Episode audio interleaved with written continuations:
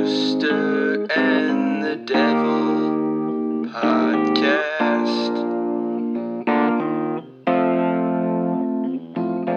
Rooster and the Devil podcast. Welcome to Rooster and the Devil, where we give you the American's perspective on English Premier League soccer. With hosts Brad Tyndall, Jimmy Karn, and Mike Steenstra. All right, everybody, it's going to be a little bit of a weird episode of Rooster and the Devil. We had some scheduling conflicts. Brad was down in New Mexico. He was flying when we usually record, but we did catch up with him for about 10 minutes while he was in the airport. But you'll hear a baby in the background a little bit crying. That's my baby. Uh, so we apologize for the audio there. Um, but we will have 10 minutes with Brad, talk about Tottenham, and then we'll do about 20 minutes of Jimmy, and then we're actually going to end with a interview that we had with Wolves USA co-founder Chris Wood, which I think you'll find very entertaining. I will say that we did record that section through Google Voice, so the quality isn't as good as you normally hear here on Rooster and the Devil, but I think the content is compelling enough for you to overlook that, so you should shut up and just listen. But here's Brad and I's conversation. We're coming off North London Derby. Tottenham getting a much needed point. Kind of a uh, the Lukewarm. game, yeah, lukewarm feeling because they just didn't play that great. But of course, we're coming off of just a Champions League win right now, so it's always a bit different. But tell me how you were feeling after the North London Derby. Yeah, pretty indifferent, I think. Um, when I look at the fact that they were home, that is a little disappointing not to come away with a couple of points, especially considering uh, that we lost at the Emirates earlier in the year.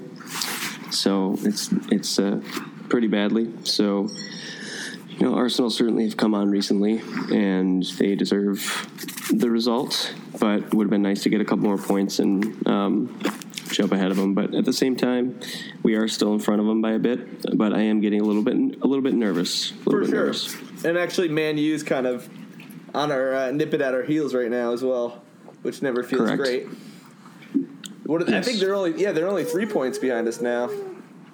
They are. They're Arsenal's actually in fourth. Yeah. So Right. even Europa League's kind of in sight all of a sudden, which isn't ideal. No. In that in that case, they just have to win the Champions League Yeah. to Easy. get back in. I Easy mean, peasy. But let's look at all the positives right now. They they just came off of a, a win over Dortmund, 1-0 at Dortmund for a 4-0 aggregate victory in Champions League. Uh, we've got news today that they're going to play in the new stadium very soon, which means their home field advantage is coming back. And yes, that's a baby you're hearing. She's on my lap. Uh, but you'll just have to deal with baby Abby here. Um, and then Dele Alli possibly coming back very soon as well. So the team's kind of nearing full strength the, for the first time in months. So there is a lot going on for Tottenham. Um, we'll see. It'll be interesting to see them how they finish here in the Premier Feels League. feels different. Feels different. feels different in different competitions. To your point. Yeah, but at the same time, it's absolute dreamland when it comes to the Champions League. Um, it's only the second time that they've made it this far, so Oh, is that Um, true? And the last time was 2008. I saw a tweet. correct. Yeah. correct. Actually, actually, I think it was 2011. 08 was the League Cup, um, but very, very exciting, and especially to get by a side like Dortmund. And you don't have Real Madrid in the competition anymore, which we can get to, but um, extremely exciting and a, huge accomplishment and and progress compared to last year. Um, tangible progress for Pochettino. So it seems like as well, it's either we play Ajax or the winner of Roma Porto. Who would you rather play out of that group right now? No, no, that is not how it works, my friend. Oh no. No, it is a complete redraw. So they throw all the names in a hat and pu- and pull them out. Yep. And there's no restrictions. So in previous rounds, you can't play another squad from England. Um, it's restricted, so it makes sure that you play a club from another country. Um, there's a couple other restrictions, but quarterfinals, all bets are off. So we could draw Liverpool, City, whoever is still in that competition, and uh, they throw them all in a hat and just draw again. And that's on March 15. That's amazing. I didn't realize there's another draw. That's so cool. So yeah, very exciting. Absolute dreamland when it comes to this. I mean, I used to watch the competition and just be excited if Spurs were in it, let alone in the final eight. So very Yeah, I mean- fun. I think that's you know for both of us being kind of new fans, we've been spoiled here because we're used to Tottenham in the Champions League, and it's just kind of like a foregone conclusion, which I think long-term Spurs fans would think we're crazy for thinking that's a normal occurrence. For sure, for sure. And I mean, I, I watched with like Levi and friends in college. We would watch the Champions League matches, and Spurs were never in the Champions League. And when I started following them, I think they fin- had finished sixth the year before, and then they finished fifth and made the Europa League. So I wasn't really used to that either. But it's been an, it's become a norm, which is uh, just another reflection on Pochettino. I think. Yeah, I think what you'll find interesting in the conversation with the guy from Wolves um, is how happy he would be in the Europa League. You know that it's just so crazy that Spurs have kind of in recent history. You probably know this better than I do. Uh, gone from like more of a mid-table squad to like what they are now. Absolutely. It has been a steady progression. And that's part of what Pochettino talks about is making Champions League a consistent feature uh, each season, not even a question. That's why top four is so important to him. Right. And then speaking of another top four, real quick, while we're on the subject, Liverpool eating a dick against Everton. It is a derby, so you always have that, but it does seem like they're losing their grasp on the Premier League title, and that Man City is now officially in the driver's seat, driving their little brother Liverpool around. It does, city. but at the same time, there are plenty of plenty of opportunities remaining for Liverpool. Um, City does look like they're the favorites, as we've been talking about the last couple of weeks. But you know, Liverpool can still get the job done. It's not over. City haven't been perfect, um, but I would agree with you absolutely. I think it's only a point at the top, isn't it? Yeah, it's one point right now. So yeah, anything could happen. And Man City has had some crazy losses this season, but all of a sudden they look uh, hard to beat. So it is an uphill climb for Liverpool. It is. We agree there. So in the, in the relegation fight, uh, Fulham did not get a point against Chelsea, lost two one. Uh, Brighton beat Huddersfield. Uh, Crystal Palace topped Burnley, kind of cementing Crystal Palace as a middle table team, in my opinion. Um, Cardiff lost to Wolves, who looked great again. And then uh, Newcastle lost to, I'm forgetting who now, Leicester. Right. Right. So um, yeah, maybe they're still in the hunt for relegation all of a sudden. Maybe the Almiron effect will, will wear off. a Could be. bit. Again, what do we have? Nine or ten left, right? So Yeah, again, yeah. plenty of chances to pick up points, and doesn't mean that it's over by any means, but disappointing certainly for for Newcastle in that case, if that's what the one we were talking about. And then, um, so what do you think of Tottenham this Saturday? They're playing uh, Southampton. It's kind of nice to have an easier game on the schedule, but do you think we see them kind of return back to a form of kicking ass this week in Premier League, or do they kind of still stumble around? I think if Dele is back, they have a good chance of of looking good again. But Premier League form has not been has not been solid lately, so I'm a little bit nervous. I think it is away, um, and if you look at United against Southampton, they played them very tough this past weekend. So Southampton is no no slouch in this situation, and um, it'd be nice to get the three points and not have to worry about it. Maybe two three goals. Real quick, uh, you caught a little bit of MLS when you were in New Mexico this past week. So uh, what'd you see there? LAFC against I think Atlanta.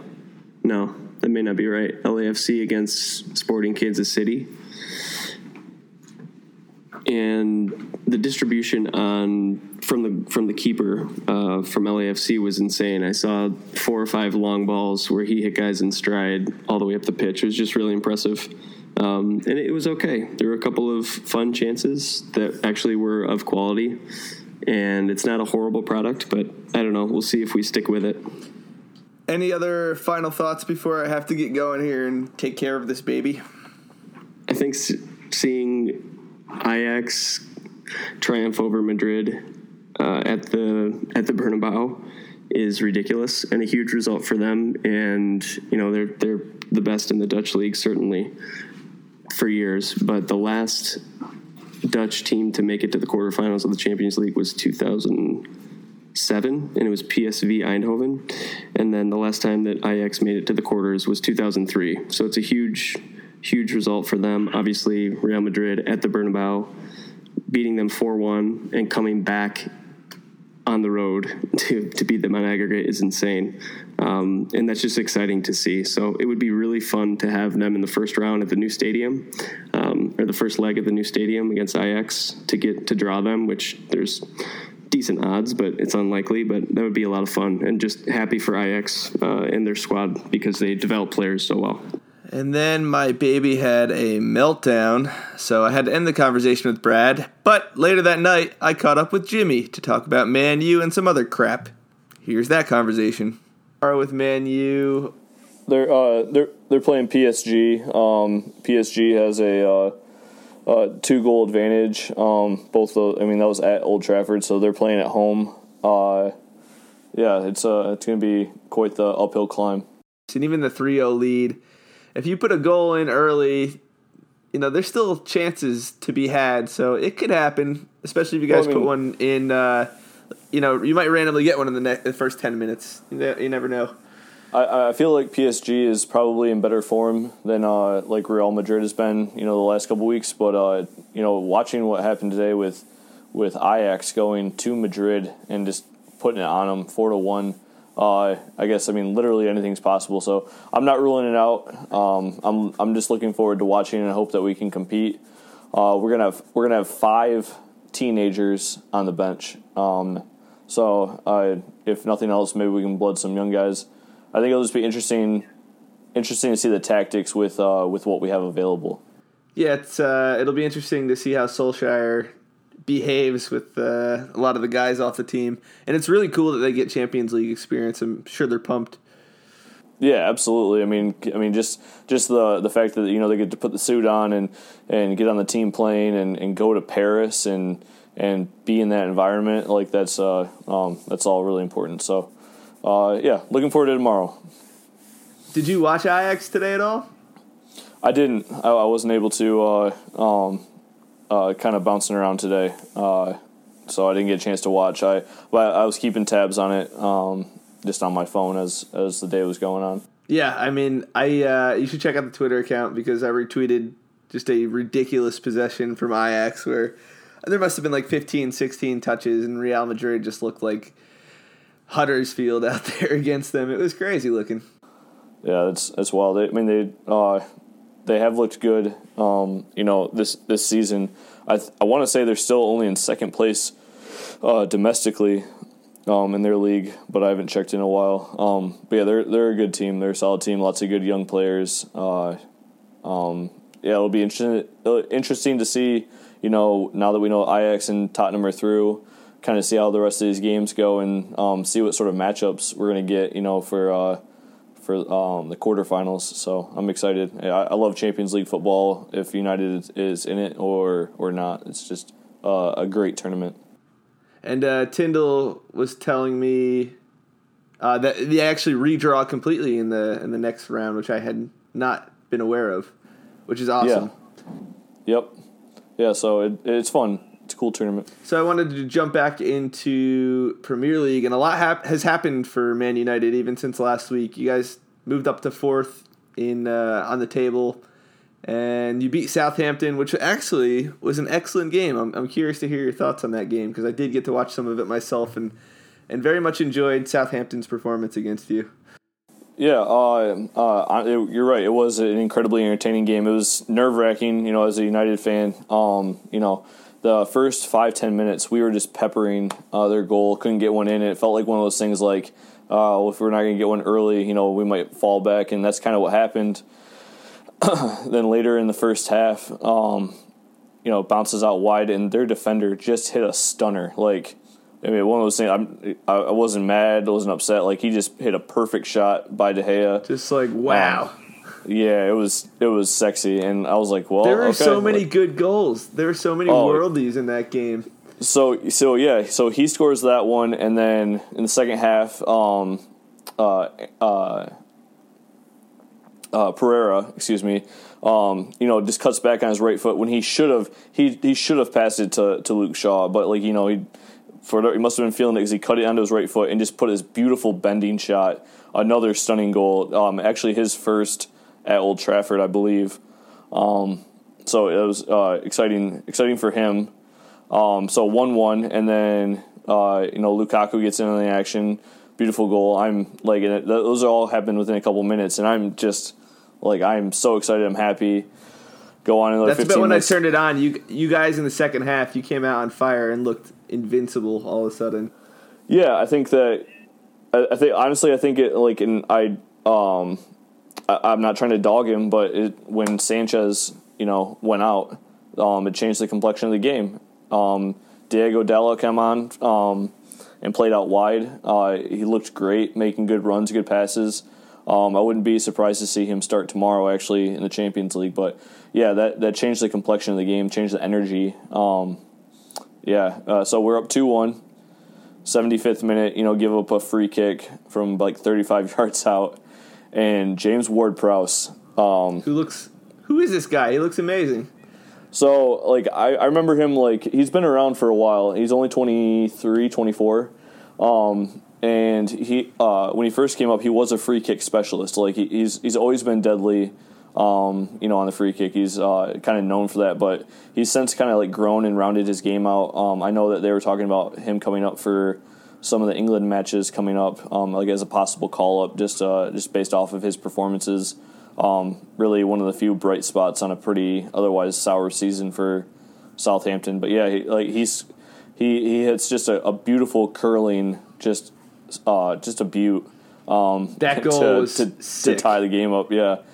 Yeah. And I'm sitting, I'm sitting there thinking like we're we're at two two, and you know we we we've been punching them in the mouth, and they've just hit these these gorgeous goals, and I'm at that point I'm like, well, I guess you know sometimes the soccer gods uh, smile on you, and sometimes they don't.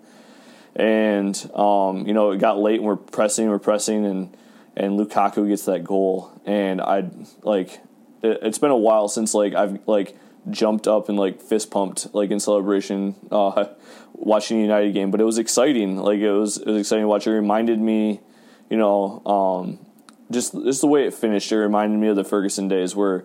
Um, you know, a- against the grain um, in a game that you probably should only get a point, you pull all three points out, and it was a great win. It was exciting. Um, yeah, it was it was good to see Lukaku um, play well. So, yeah, Nice. Yeah. I mean, I can't believe you guys are there in fourth already. That happened so quickly.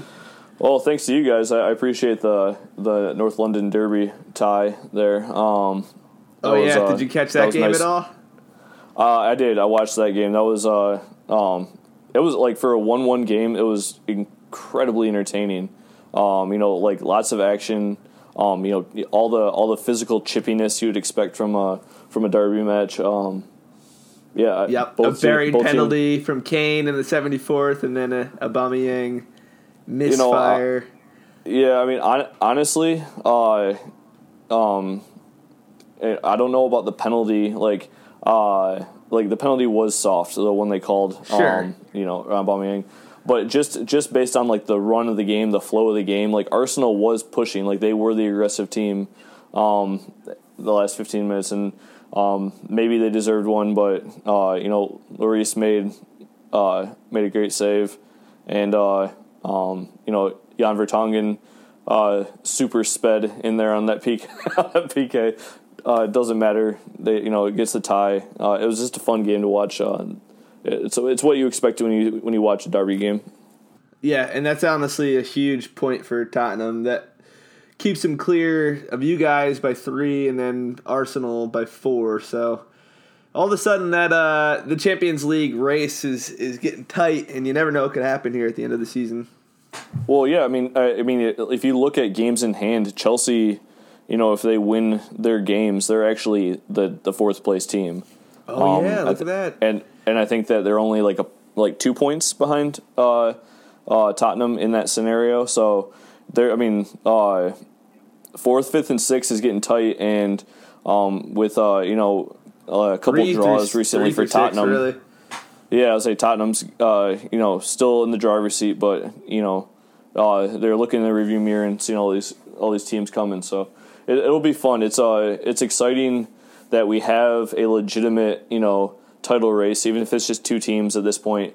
But that not just the title race, but three through six is is competitive. Um, you know, uh, the relegation fight can always be fun. Um, although at this point, it looks like it's just whoever is battling to not be 18th. So it's a it's been a really entertaining football season uh, in general. So Agreed. Um, did you catch any other games this weekend? You know, uh, I did not catch any other Premier League games. Um, I won't go into it too much, but I did. Um, I did spend some time trying to uh, to watch some MLS games. Um, and so Tell us about Uh, that because I actually did not get much of a chance to watch. So I, I watched the, the very first game was uh, the opening game of the season was the Toronto FC versus Philadelphia Union. Um, the game itself, I I mean, it had it had moments where it looked, you know, it, it, looked like good soccer, and it had a lot of moments where it didn't. Um, lots of fouls. I think the whistle was constantly blowing. Um, it was uh, physical, and um, the one thing that I did notice that I am concerned about, I think I texted you guys about this, is the the VAR stuff. Um, it like as the game got physical, um, that it just every time there was a foul, like the referee was like stopping, like delaying the game, listening to his ear to see, you know, is it a yellow card, is it a red card, and it it, it completely took the flow out of the game. It took the authority away from the referee. Um, it, it just really it was tough to watch, and I'm hoping that you know. Imagine the um, North London Derby with VAR. That would have been terrible. Yeah, There probably Yeah. would have been like seven or eight stoppages, and I think what drew me into watching is just not having those stoppages all the time. So I'm I, I feel you on that. and it all depends too, you know, how they implement it. So, um, you know, I, I think that you know, MLS is probably going the American route that they want to get every call exactly right. I'm hoping that in England, you know, they'll let some of these experienced referees use their best judgment, that they're not constantly second guessing or second checking in that sense. You know, save it for the PKs, save it for like a goal where somebody might be close to offsides. Like save it for like those type of moments. But like, um, I mean, I don't want to watch like every time there's a foul that they have to sit there and wait to see if it's actually a red card, watching it in super slow motion, or are we going to let them just make the call and go on with the game? So uh, that part I was concerned about. That's my biggest takeaway from from the MLS um, MLS game I watched. Sure, but I think. Uh, do you think you'll you'll keep watching? I, I am. I'm gonna. I'm gonna keep trying. I did. I did catch uh, um, some of the uh, LA Galaxy and Chicago game, and surprisingly, that game was uh, much better. Like lots more link up passing. Um, it's it, it looked a lot smoother, and I think that. Um, I, I forget too sometimes that like you know MLS starts beginning in March, and some of these markets are just like really rough. Like whether like, I think the game in Colorado, uh, it was like a whiteout. So I mean, The DC United game here, that was just a disgusting night. It was like 35 and cold rain. So I'm not really surprised that Audi Field didn't do that well because it was absolutely disgusting out. yeah. But I'm like I, I am gonna keep trying it. Uh, um, you know, I've I've I've made it a point to try to figure out when the games are, and that that's the part you know I love the most about like the EPL. Like I know Saturday, Sunday morning, um, with a couple every now and then you know a midweek game sprinkled in just for fun. Quickly though, I I don't know if this will make it on the pod either, but there is uh, some Concacaf Champions League games, which I have to admit I am intrigued by. I know Red Bulls are playing Santos tonight, um, and I think historically MLS has done very poorly in this tournament. Uh, have they ever won a Champions League, Concacaf Champions League? Uh, They've never won. They're they're consistently getting better, like placing better. Um, last year, Toronto FC actually lost on PKs in the final, um, and that's the closest that any MLS teams ever come to. And um, the way the Concacaf Champions League goes, like you know that uh, they would be considered a Canadian team versus uh, it was against a Mexican team. So um, no U.S. team is even. Uh, I think a U.S. team might have. I'm not even sure if a, uh, if a U.S. team has played in the final. I know Montreal has. Um, I want to say two years ago. But yeah, so they, Yeah, they do so- break it down more by country that way than just like league, so to speak. I'm not even sure exactly how or what stage they are in right now. Is it knockout rounds already? Might be Yeah, something to is. investigate. It is it is a elimination. They do. I think it's home and away. I don't know how many. I want to say, I want to say it's like the quarterfinals, right now. Yeah, Or maybe- actually, or maybe pulled they're around up, to 16. quarters. Yeah. So and there's still four MLS teams, I believe. I don't know. My memory's uh, my memory's a little fuzzy. I think there's. I want to say it's like Houston, Columbus. Um. I can't remember them all. Yeah, it it is. It is an interesting tournament. Um, it's dominated by Sporting, Um, Sporting KC and Atlanta United are the other two. Yeah, it's it's a it's a tournament that historically has been completely dominated by um, the Mexican League. Um, I mean, rightly so. That league is still um, higher quality than than MLS, but MLS is is, is getting better. Um, I think there's it- definitely a chance that MLS catches Liga MX as far Yeah, I as think quality just is concerned.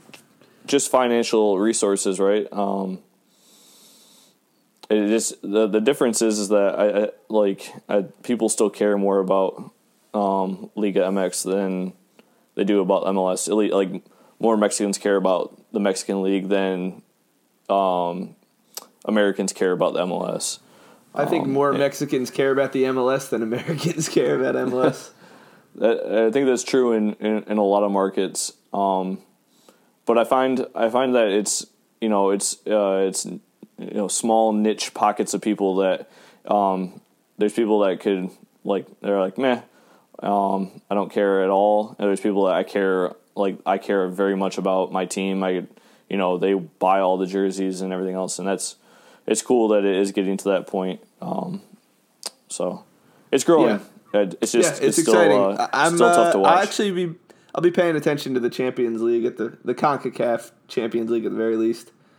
Um, Yeah. and then quickly Arsenal on Sunday. What a freaking match this has turned out to be. Could be four or five, or you know whatever the matchup ends up being, but it's huge implications for Tottenham even. So I'm gonna appreciate watching some of you guys lose some points. I'm Yeah. guess I'm rooting for the tie. Probably a tie would be would be best for, for an, Tottenham. an so- entertaining tie, right? yeah, exactly. Uh, it's gonna be it's gonna be it's gonna be interesting um, to see who we have back. So it sounds like Martial, um, like if it was absolutely necessary, he might have been able to play tomorrow, but really they're holding out hope that he'll be back for the weekend, which will be huge. Um, getting him back so we can have him, Lukaku, and Rashford back on the attacking end. Um, but we're we're still going to be sporting a lot of young kids which I kind of like. It it reminds me, you know, of uh, of the old days where we did bring more guys through the youth system. Um, you know, sprinkled in with some of the superstars that we bought. So uh, I I am looking forward to the game on Sunday. Yes, uh, I haven't talked to Babel about it, but you know, hopefully, um, him and I will chat soon. Nice. Yeah, we got to get Babel on the podcast to talk about Arsenal soon. Yes. Yep. So before we let you go and get to this Wolves interview, uh, any rants for this week? But I did want to just, just share real quickly. I did share an article on the um, on the podcast Twitter um, about some of the rule changes that are coming up, and a lot of times this stuff kind of flies under the radar, and then all of a sudden the games are playing, and everyone's like, "Wait, wait, wait! What the hell is that? Like, you can't do that type stuff." Um, the uh, the big one being that you no longer so. Uh, uh, I know lot, some people know this, but just to set it again real quick, right now on a goal kick, it has to go outside of the 18 yard box. So you see a lot of teams that play from the back, you know, they'll have two guys stand on the way outsides and they'll pass it short. Um, so they changed the rule that you don't it no longer has to make it outside of the 18 that you can just touch it to somebody. And the reason they did that was um, a lot of cases the teams that are doing that, um, the the team defending will put like a forward way up there, and as soon as if it looks like you know the defender's not gonna uh, be able to play the ball cleanly or whatever, he'll just step inside the box and touch it and make and force a re kick. Uh, it's a you know a good way to get out of trouble, and sometimes it's been used for time wasting. So um, they changed that rule to get rid of some of that sort of stuff. Um, other quick ones. Uh, no longer can you score an accidental handball goal. So earlier this season, Sergio Aguero got a hat trick as he was sliding and it hit his hand and went in. Um, not intentional, but um, still a goal. Uh, going forward now, that, that will no longer be a goal. Um, they will disallow that, so that's a cool change. Uh, you no longer have to come off, um, you know, at the middle on the sideline on a substitution. So you see time wasters, you know, sit there and clap their hands and take forever to get off the field.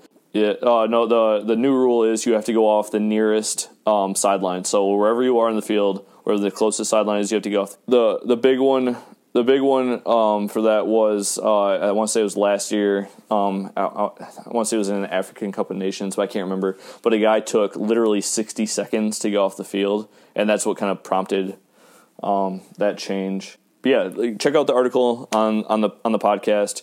Um, kind of spells out all of that stuff, how that's changing. Um, it's little stuff like that that people um, you know, the game itself it's, uh, it reminds me of baseball. You know, like the rules essentially never change, but um, every now and then minor tweaks can be made um, in order to improve uh, the way the game is played. And um, some of these tweaks, I think that you know people will meet initially with criticism, but hopefully.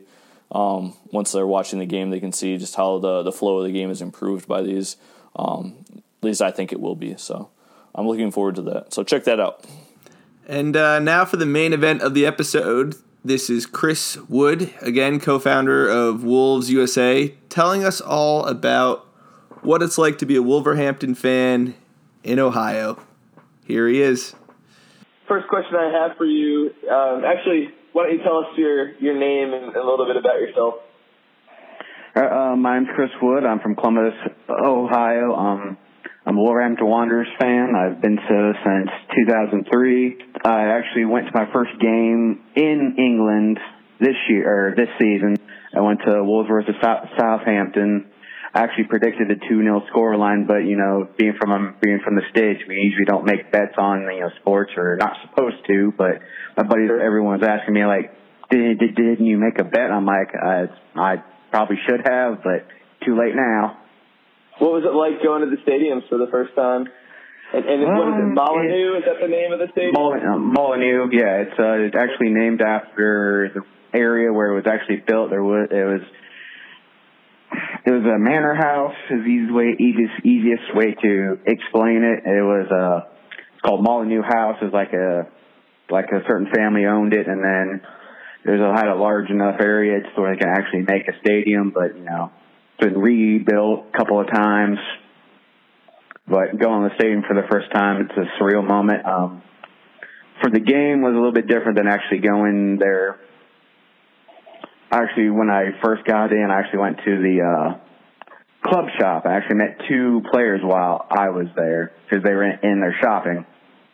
and then I actually got a tour from the guy that does the online uh, radio broadcast or the commentary. Actually gave me a tour, so I got to see the inside and the outside. I actually got to get out on the pitch. If you want, I can send you a couple, couple photos. Sure, that'd be awesome. But, yeah, we'll definitely uh, but, we'll tweet them but, out. But when the uh, fireworks went off, if you've seen a Wolf game, they haven't done the fireworks for a few games because uh, one actually went into the stands. But seeing the fireworks live in person, I was speechless.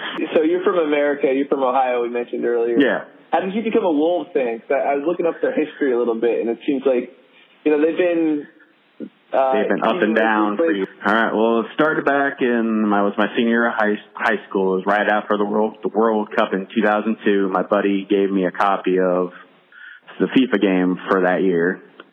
You know, I started out you know, playing, you know, the biggest team that there was, you know, I'm from Ohio. We have Ohio State. The colors are red. So I chose the red team, you know, it's Man U, of course. So I started playing that, that a, a bunch. Then I noticed I actually had it on TV. It was when it was Fox Sports World East, then it became Fox Soccer Channel. I started watching, and then since I had it on TV, first game I actually watched was Man U versus Arsenal. It was the game that Ole Gunnar Solskjaer got punched in the face by Sol Sol Campbell. Then, you know, I started watching that, you know, I started, I sort of became a fan of Man U, but I really wasn't that big into it. And then I, later the season went on, you know, commentators started talking about promotion and relegation. You know, we don't have that here. So I actually read, read in, um, one of those people that, you know, that started on something, I delved headfirst into everything. So I read as much a, as I I could. I saw I actually had the playoffs. There was the playoffs from the lower league, which was called Division One at the uh, time, which is now called the championship. I saw, you know, I missed the semifinals, but Wolverhampton Wanderers were in there with Sheffield United for the final. I was over at my cousin's house. You know, I, had, I saw it that they had it on TV, so I watched it. I missed the first half. Wolves were already up 3 0, but I didn't really care at that time. But Sheffield United had a penalty. So, you know, they, they uh, took, took said penalty, but the keeper, who was named Matt Murray for Wolves, saved it. That was the very first time I ever saw that. I was hooked from, from then on. Yeah, I mean, I think, like I said earlier, I've only been watching for a year and a half, and same thing, like immediately.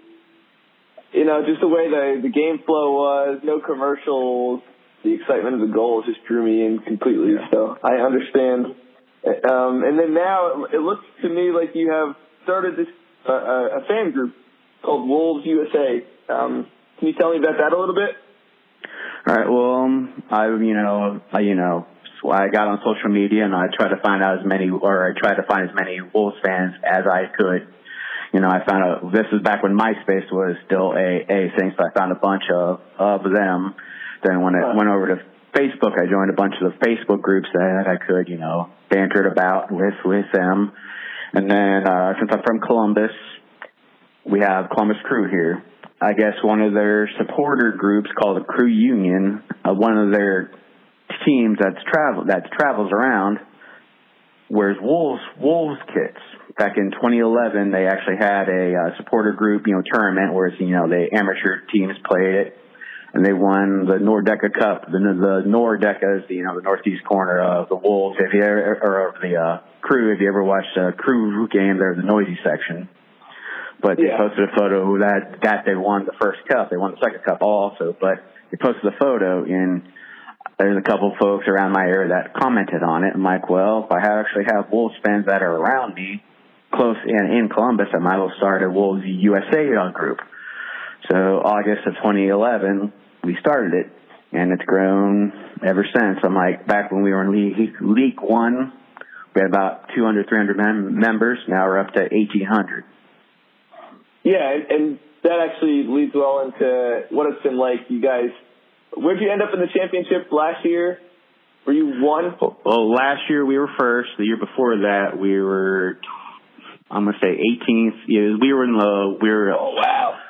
We were close to relegation, but we later in the season we bumped ourselves back up. So then, what happened last year that made you guys so successful? Did uh, Neves oh, come in that?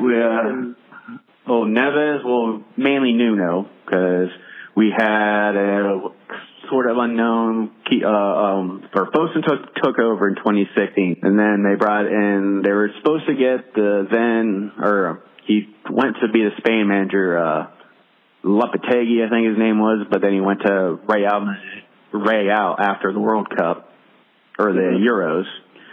We were supposed to get him, but he ended up going and getting a Spain job. Then we got uh, one of the second-rate ones. His name is Walter Zenga he only lasted till November. Then we got Paul Lambert, who's now at Ipswich, but he sort of ride, he sort of righted the ship that that year. But I think our owners' ambitions were higher than that, so they got the former Porto manager Nuno in. And then he brought Neves from Porto. He brought Jota, who used to play at uh, Porto, but he's at Atletico Madrid. And then we got um, then we got uh, Willy Boly on on loan, and then a bunch of other players, a couple of guys we got for free. Like I think we got Ruddy for free. We got Ryan Bennett for, for free transfers. And then he revamped everything. He moved. Uh, I thought Cody was going to leave that that summer, but he moved him to a sweeper. I didn't believe he would be great there until I actually saw him play in the preseason. And then it was and, downhill from what there. Was your, uh, what was your take going into the season? Did you think you know, you had a chance of being mid-table, or were you thinking you'd be kind of close to that drop zone? Um, in the championship season, I thought we um, we started well. As um, I thought we weren't going to go up until the Bristol City game, and on uh, this December 30th, after we went down a man, but I thought we were going to go up early as early in the season. But I've, I've talked to a bunch of Wolves fans because they're notorious for bottling it. certain times. Back in 2001, they were like nine points clear, second place, and then they ended up getting pipped by West West Brom that that that year for their uh, for the automatic promotion, and then they lost in the uh, playoffs. And as I understand it, West Brom is your uh, rival, right? West Brom's the main rival, but there's a couple others, but it's mainly regional because uh, West Midlands County, it's basically just one large city. If it's it's not really, but it's if you look at it on a map, it's you know just one large industrial area like Wolverhampton's, you know, up in the uh, not really the Yeah. north, the the northwest area, but uh, West Brom would, would would would be considered like a suburb of Birmingham, even though it's not really. Then you know you have Aston Villa and you have Birmingham, and then the actual closest regional rival to Wolves is Walsall, but they rarely play in the same same di- division though. Uh, Gotcha. Yeah, I mean, I got it pulled up on the map here. What's uh? You said you went there this past year. What What's the city like there?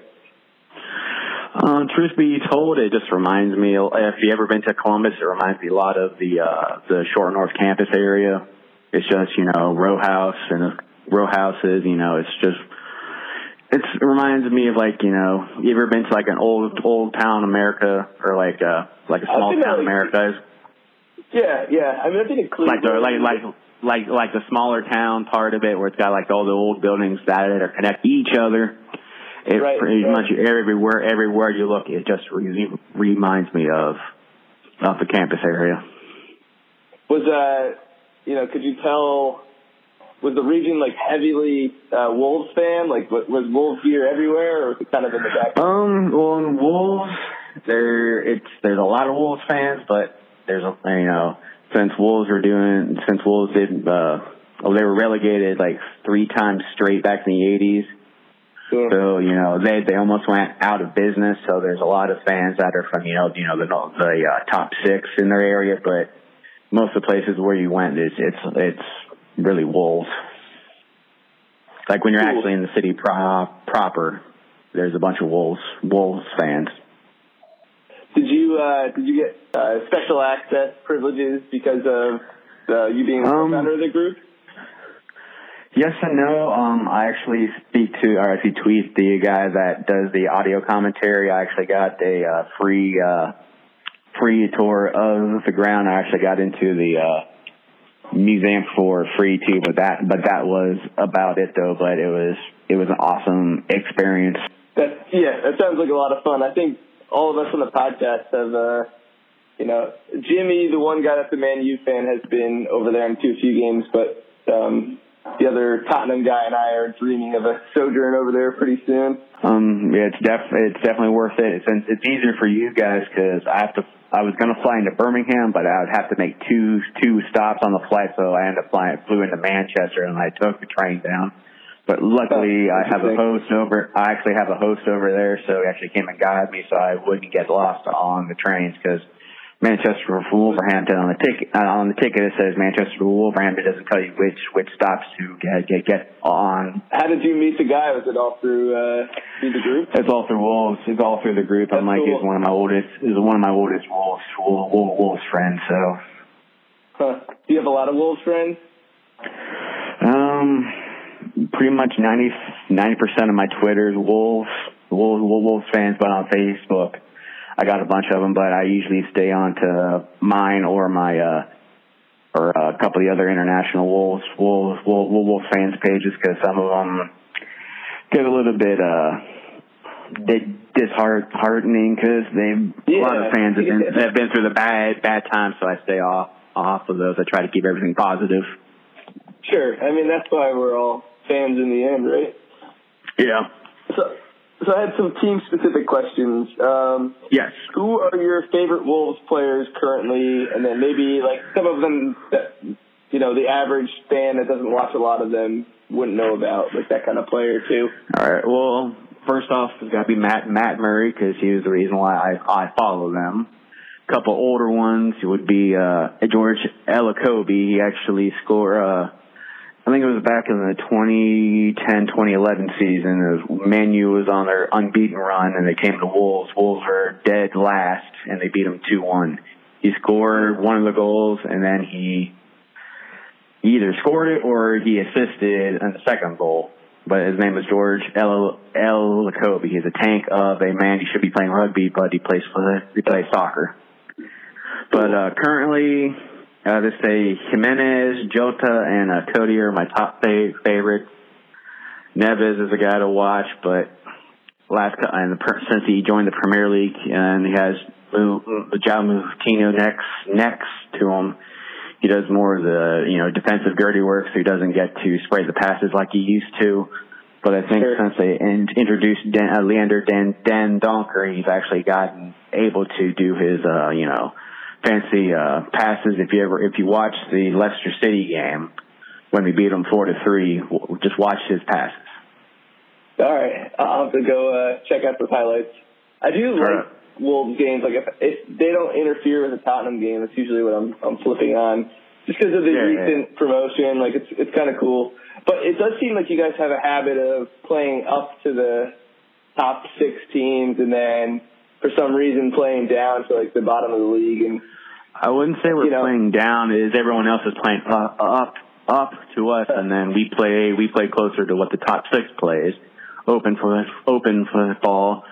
A lot of the I want to say lower squads, but they play a little more negative. You know, you try to be in your face Sure. defensive. They want to rough rough rough you up. I thought that was going to happen against the against Cardiff, but you know saw that. That's why you put Saiz and Dan Dendoncker in because you know they're more your your uh, midfield general tank tank types. But Sure. Um, as far as the club and the supporters, how feasible do you think it is for you guys to challenge for a top four spot, or, or are you guys always steering, you know, going I think? I think they're I think they're very serious. I I'll be honest with you. When we came up this season, I would have settled for 17th right off off right off the right off the uh, bat. But beginning of the season, when we had a really great run, you know, I'm getting every time we go below 10th, I was gutted every time because I'm like, well, we started off this well, why can't we keep it going? We had that bad run where we had one point out of 18. I was actually calling for Nuno's head at that at that point, and then we played Chelsea on on my birthday, and we won two one. I was freaking out, like save yeah, you've had some big wins. It's Chelsea two Yeah. one, the big one. We've You beat Tottenham uh, three one. we've beaten or at least ta- beaten or taken points off of every club, whether it's in the FA Cup or or the league. Gotcha. And the FA Cup, you have a matchup coming with Man U pretty soon, right? Yes, uh, six the day before St. Patty's Day. Nice. Oh, the training ground. It's called Compton. It's actually been up updated recently. They actually installed two exact replica pitches of the one that's actually at at the stadium. So when Oh, they pass neat. the ball, it it, it, it actually have it actually does exactly what it's supposed to do. And then Compton's one of the state of, of state of the art facilities, and then also at the stadium, they revamped one of the stands. If you watch it on TV, it's the one toward toward the left of the TV screen a couple years ago. Then we got relegated. But actually, at the end of next season, they're going to re, re redevelop the Steve Bull stand, which which which is the one you actually see on TV. They're going to make that that that one bigger and closer to to the field. Do you know the approximate number of uh, seats in there? Um, right now you can fit thirty-two thousand, but since the one stand is a little bit bigger on the one side, they don't uh, put anybody in there. But we usually average about thirty-one thousand. But they're trying to expand it to at least forty-six thousand. What what was your favorite part of the inside when you were in there?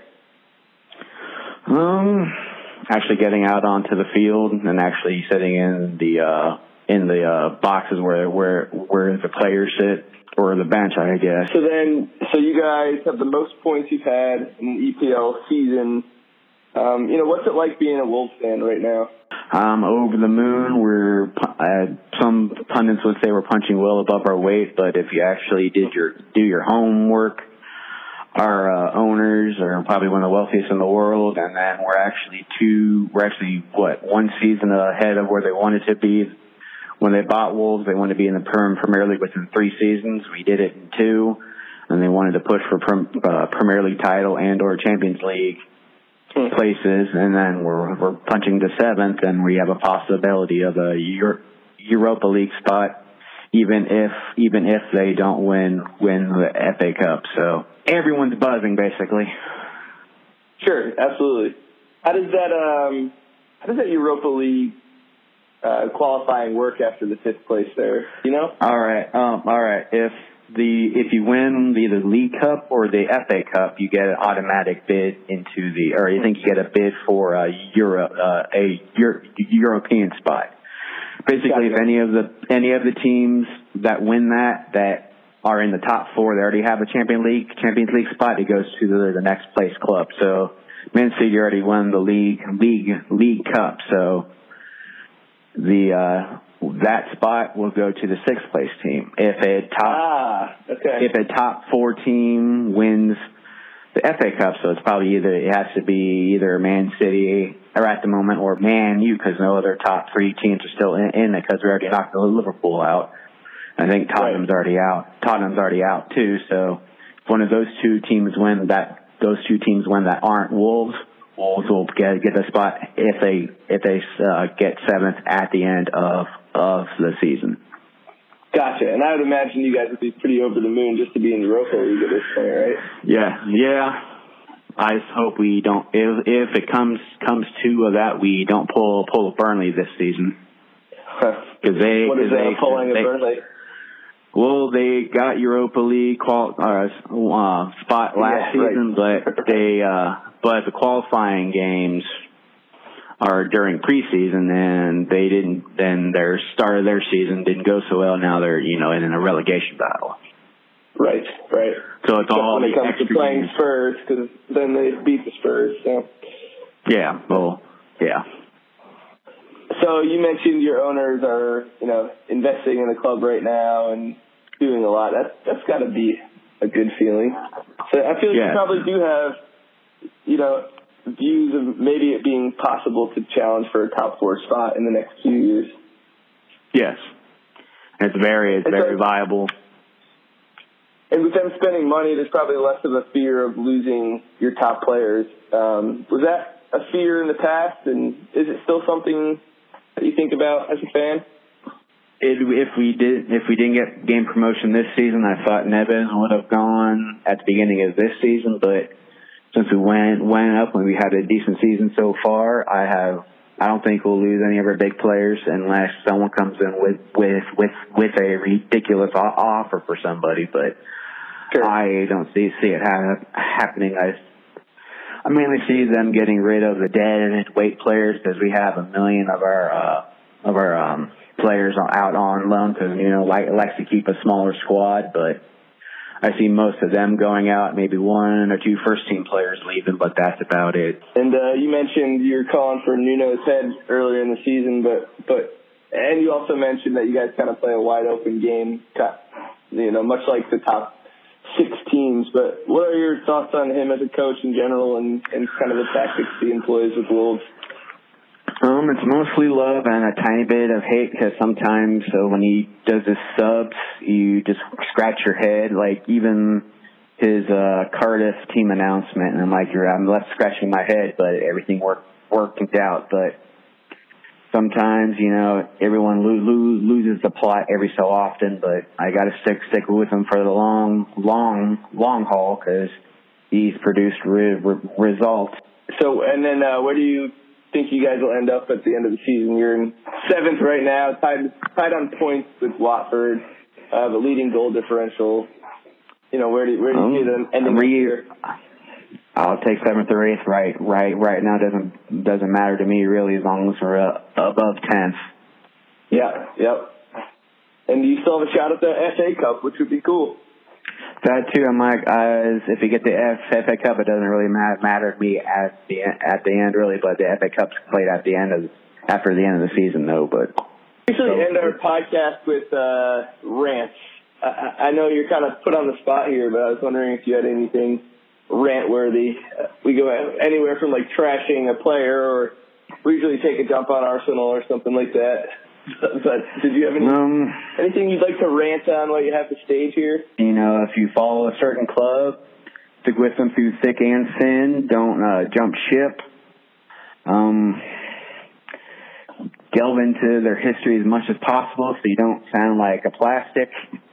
That'd probably be that'd probably be the easiest thing. I'm like, go through the Wiki, Wikipedia, buy books on it. You know, just Yeah. make sure you know you know as much as you can about your team, so you don't so you really so you don't sound stupid. Because I've had people ask me like, like you're Wolves fan, blah blah blah blah blah blah. I'm like, I've read that, I've read that, I've read that. I'm like, I actually know this, this, and this. I'm like, wow, you actually know that? I'm like, yeah, I've done my hits, I've done my homework. I'm like, I don't. I've heard you know. that about uh yeah, like if you go over there to watch a game, like you might get grilled a little bit.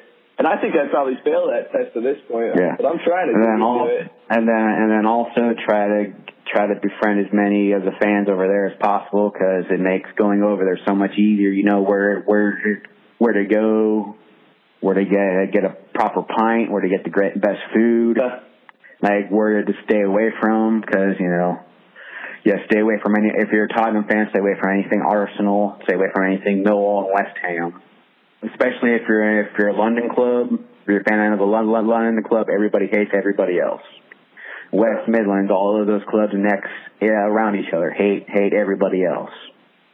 and there's like legitimate fights breaking out around that.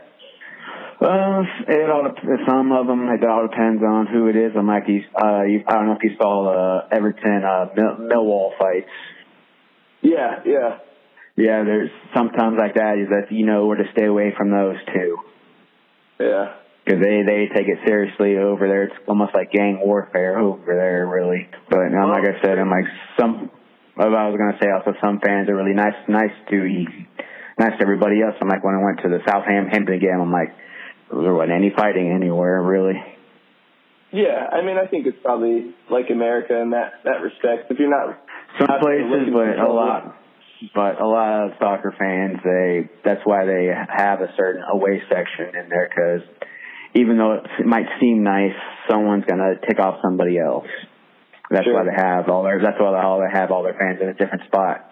So I actually had some people tell me, I'm like, you know, they, you guys actually intermingle with other other teams' fans. I'm like, yeah, we're not, you know, we don't hate everybody else so over here. Yeah, yeah. You might hate, you might hate, down. you might hate the other team, but you don't hate some other fans. So you try to keep everything cordial. Right. The only fights I've seen uh, are really in like football tailgates, but in the States, Yeah, well, pretty pretty college chill. football, college football is pretty bad over here some sometimes, but they try to keep keep it down to on, or put it on the down low. Sure. Yeah, I, I I should probably tell you that one of the actually both the other guys on the podcast are big uh, Michigan fans. I don't know if. Well, I don't if they're actually from Michigan. I can't really say nothing. There's a lot of Michigan fans Michigan. here. Okay, then I can't say much anything. They're actually, I actually have a couple friends that are actually from Michigan that are Michigan fans. I don't, I rag on them a little bit, but it's the ones that actually live down here that aren't even from Michigan that just hate uh, uh the, the Buck- Buckeyes, but they, you know, Sure. I I rag on them more. I mean, it, it can't be easy being the big brother all the time in uh, Columbus. Well, I live. They're gonna they're gonna hate that I said that. Well, I'm just saying is I I lived through the '90s when John Cooper went two eight eight and one against them. So this is payback payback for that. So nice. Yeah. All right, Chris, it's, it's really nice talking to you. I would really nice you talking. again. talk- Yep. And uh, yeah, All I right. can. I'll send you. Uh, I'll send you the episode and everything. All right, I'll post it on on my uh, Facebook group, and I'll post post it on Twitter too. All right, cool. Thanks for the right. uh, the Wolves knowledge. Thank you for having me. All right, take it easy. All right, you too. Bye. Bye bye.